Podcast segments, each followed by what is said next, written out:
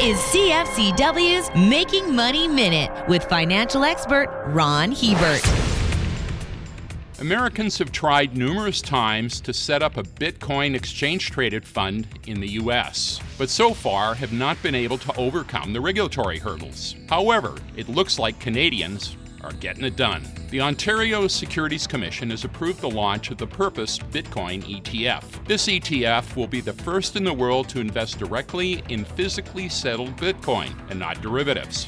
Digital currencies can be lost or stolen and require considerable tech savvy to buy and sell safely. An ETF, on the other hand, offers investors a much easier and efficient path to gain access to this emerging and extremely volatile asset class. For more information, listen to our Making Money show hosted by Ron Hebert and Gord Whitehead at letsmakemoney.ca or cfcw.com.